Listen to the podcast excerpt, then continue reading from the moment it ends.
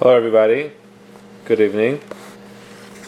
This week is going to be Bez Hashem, Parshas Truma, and Parshas Zachar. And uh, major Jewish holiday coming up is Purim at the end of the week. So this week we will talk about the halachas of Purim, and we have a lot to cover because this year is a an interesting year um, from a lot of perspectives, not just COVID. It's also a Friday Purim, which is a little unusual. So let's begin with Shabbos, though. Let's begin with Parashas Zachar. The obligation to hear Parashas Zachar is uh, an obligation in Torah. It's a Torah chiyuv. It's a mitzvah, uh, though it's a mitzvah essentially for men, and it must be read from a Sefer Torah in the presence of ten men, and everybody should make the utmost effort to attend. And children who are obligated in chinuch are need to come and, and listen as well. Women are naik to come, especially of you know recently. That's that's been the practice that women come to Parshas Zachar, but. Uh, it, it, seems that it's not so clear that women are actually obligated to come to Parshas Zachar. It's a discussion. It seems that in Europe it wasn't the custom for women to come to Parshas Zachar. But regardless, it's definitely a, a very good thing to do.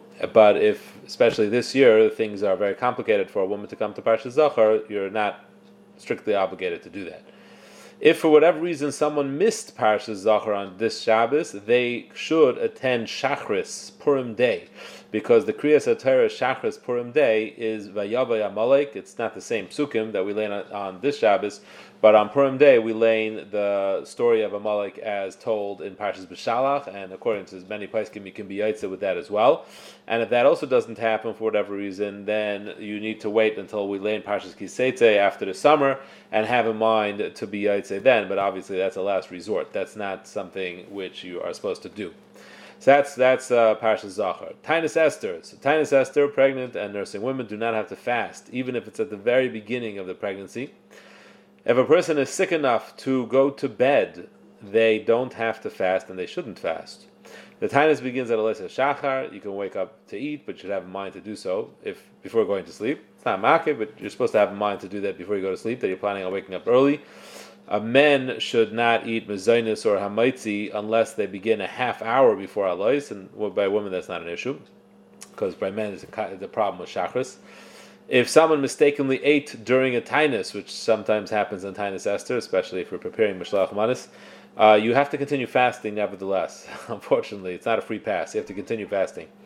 On a fast day, and on any fast day, really, you shouldn't use mouthwash or brush your teeth, but if it really uh, bothers you very much that you're not doing so, you could brush your teeth. But when you rinse, you have to really bow your head down all the way and use very, very little water. Um, machzis hashekel. So you um, have we have a mitzvah of machzis hashekel that uh, custom is to give it on Tainus Esther, and the amount you give to tzedakah is about one fifty per per mem, per person. It's a, a fifty cent piece is considered a machzis hashekel. It's a half dollar, and uh, you give three of them per person. So you don't specifically actually have to give three half dollars. It's a nice thing to do. There's some places in the hold you should do that, but I think the ikar halacha is that really you can you just have to give the equivalent of three half dollars. So essentially, you can give a check or, or cash for the equivalent of the three half dollars per member of your family. So if you have five members of your family, it would be. Um, 750 so you could just give 750 or a check for 750 and these to in today's day if you're not going to be attending mincha on Tainus Esther or whenever or, or, you're concerned about you know touching uh, something that everybody else touched especially this year you can just do it online and that's fine. So you can give machsa shekel online. You just give the equivalent of all your family members a dollar fifty per family member and you can be yaitza very well that way the main obligation really is to give only for adults over 20.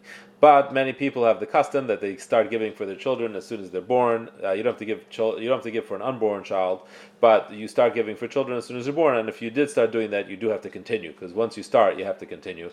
But like I said, most people have that custom. So they want the, the usually the head of the household gives for the whole family. Meiser money cannot be used for Machzah Shekel, and Machzah Shekel doesn't have to be given on Tainus Esther. It can be given any time during Chodesh Adar. Megillah. Both men and women are equally obligated to hear the entire Megillah from beginning to end. Likewise, children are obligated if they are the age of chinuch. You're obligated to your to see to it that your children, boys and girls, listen to Megillah, provided they're old enough. So, how old is old enough? Generally, it means old enough to sit through and listen without uh, disturbing. And if you are unsure, and certainly if they might disturb others, then better find another option. Uh, that, that probably means they're not old enough for chinuch. If someone came a few minutes late to Megillah, you so I mean, if the Balkara started laning, you pretty much you have to catch up, which can be very hard. Balkara lane pretty quickly, but let's say you got there and the the Balkara had just said one bracha, said or said two brachas, so you could say the, the brachas on your own quickly, uh, so as to keep up with the Balkara and be ready. Where when he starts um, or if you're able to, you can also catch up using a chumash because you're allowed to read a certain a certain amount of the Megillah from a chumash. So if you have to, if let's say he says Vayehi Bimei you can catch up quickly, say Vayehi Bimei and catch up with him with the chumash. That's fine. So that's what you should do. If you come into shul a minute, a, a couple of seconds late, and you miss the beginning of the bracha, make it on your own and just keep keep up with the Balkaire, and uh, this way you. Um, you will hear the whole Megillah. But if you have any risk of missing the first couple of words of the Megillah, do not do so because if you miss the first few words of the Megillah, you're toast. You, you could listen to the whole Megillah, you're not Yaitse, because uh, those first few words are Ma'akev, and you can't say it afterwards. So that's not worth it. So uh, if whatever reason you're not going to be able to say the brachas and hear the first few words of the Megillah, just forget it. Skip the brachas, they're not Ma'akev, and just listen to the Megillah. Uh, likewise, if you miss a, no- a, word because of noise, let's say someone bangs Haman a little too long and you missed a word, so you um, can make it up reading from a Chumash. Again, you have to keep in mind that it's not easy to keep up with the Balkari, but if it's in a place where there's a bunch of Hamans, so then hopefully, hopefully the Balkari will stop for a moment for everybody to let everybody bang Haman. Usually that's a good opportunity to catch up. It's important not to doze or space out learning while listening to Megillah because, as I said, you have to hear everything during uh, the day when listening to the brachas made on the Megillah, have in mind that the shehachiyanu we make during the day also goes for the mitzvahs that are going to be done during the day, which are Mishlech Manis and Matanas Levianim and Sudaspurim. Um, at night and in the morning, typically you're not supposed to eat before you listen to Megillah, uh, which means you basically have to continue your fast if you're fasting until after you hear Megillah this year, now every year really, in the morning before Megillah, you're allowed to have a coffee, but at night the custom is not to. But this year, because Megillah laning is going to go till late, because they have to have multiple minyanim laning the Megillah in order to accommodate everybody, so you might ha- only end up listening to Megillah at nine o'clock, ten o'clock. Who knows when? Likewise in the morning, so you definitely can eat. You could eat and should eat before Megillah um, break your fast. Just don't better avoid mezainis. So just you could have a coffee, you can drink something, eat shahakal, uh, hadama, ha'etz, uh, fruit or vegetables, etc. Just try to avoid mezainis and or hamaitzi. the bracha of harav es rivenu, which is made after the Megillah, is only said by the balkare when laning for a tzibur of men. So that's not something that uh, the tzibur says. You just listen to the balkare saying it after the Megillah and everybody needs to hear the Megillah live. You have to hear the Megillah live. You can't be Yaisa through Zoom or other platforms. Obviously, if there's absolutely no other option, you don't have the ability to, to go to Megillah, then it's better to do Zoom than to do nothing. But uh, it's not really an option. It's not a halachic option as far as listening to the Megillah is concerned.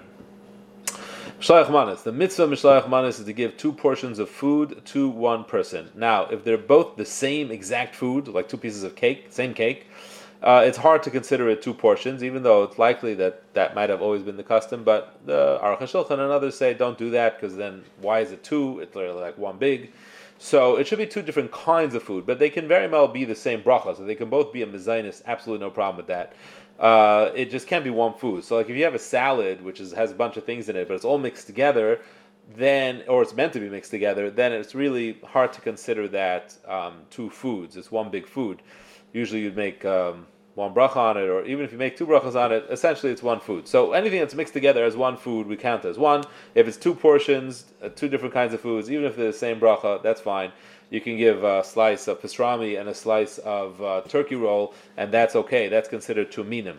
Water, though, does not qualify as a min. I was asked this year whether a dip qualifies as a min, and it does. You can give vegetables and a dip, and that would be considered two. Um, and the main thing is, it's important that what you give should be respectable, something which ostensibly could be used for a suda, could be a dessert as well. Um, and like I say every year, it's good to make one mishloach manis that has that degree of respectability, and uh, then the rest of them you can give candy or whatever you like. The, this year, if you contributed to the shul's mishloach manis, you can definitely be answered with that as well.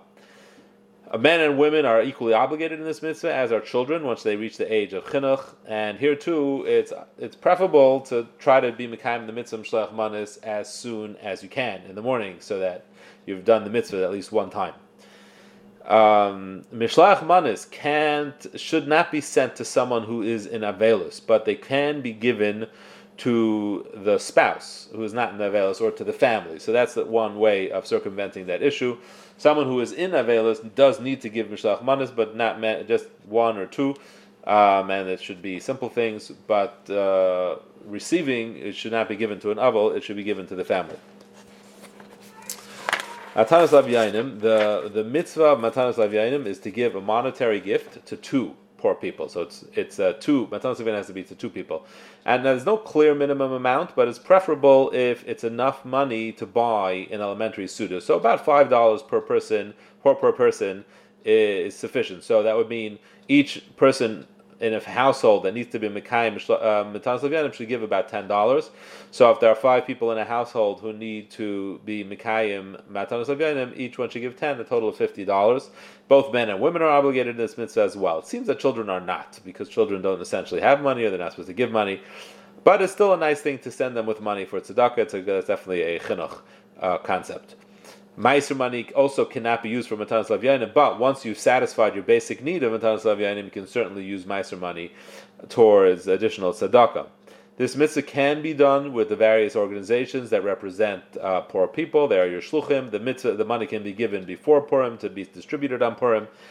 Um, and obviously, you should give precedence to the poor people in your own city. Uh, and also, it's important to realize that you know you, you, you, there's always a concern: is it going to be distributed on Purim?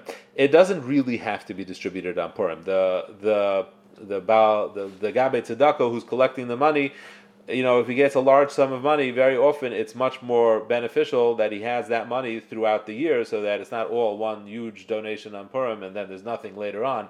So it's to the best, it's to the benefit of the poor people that the Gabi, Gabi Tzedakah remains as a uh, shemer on that money to distribute it throughout the year, and you're certainly uh, you're Mekayim Mishlach uh, Matanas Levanim that way as well. And in any case, they always give some money on Purim, so you're usually covered either way. But you don't have to worry about it if it hasn't been distributed on Purim. You're definitely Yaitza because the the Gabi Tzedakah is, is takes it for you on your behalf for the poor people. This year, Sudas Purim is an Erev Shabbos, very unusual. And ideally, you're supposed to begin the Suda before Chatzais, which means you should wash this year in uh, Silver Spring before 12:20. You should wash, and you continue the Suda as long as you want. It's advisable to end early enough so that you can have some room for Suda Shabbos, even though essentially you do the mitzvah you're in the middle of doing, and you don't really have to worry about Shabbos, but it's a smart thing to do to be able to be Mekayim both mitzvahs. The obligation is to wash and to eat fleshig. So it's not 100% clear both things, but that's definitely the custom. The custom is to wash and to eat fleshig to be Mekayim the mitzvah of Sudas Purim. Now, if you don't wash before Chatzais, that's fine. You can start your Suda after as well. You should aim at least to start it before 3.37 p.m., which is Mincha Katana. So you should try for that. And again, even if you haven't started by then, you can start later as well. I don't suggest doing the concept of Paris Amapo Makadish. I'm not going to explain what it is, but if you know what it is, uh, it's not the best way to do things. It's not such a covered Shabbos. So the ideal is to have start your Suda, have it on Friday, have it early on Friday if you can. If not, it's fine. You can start it later as well.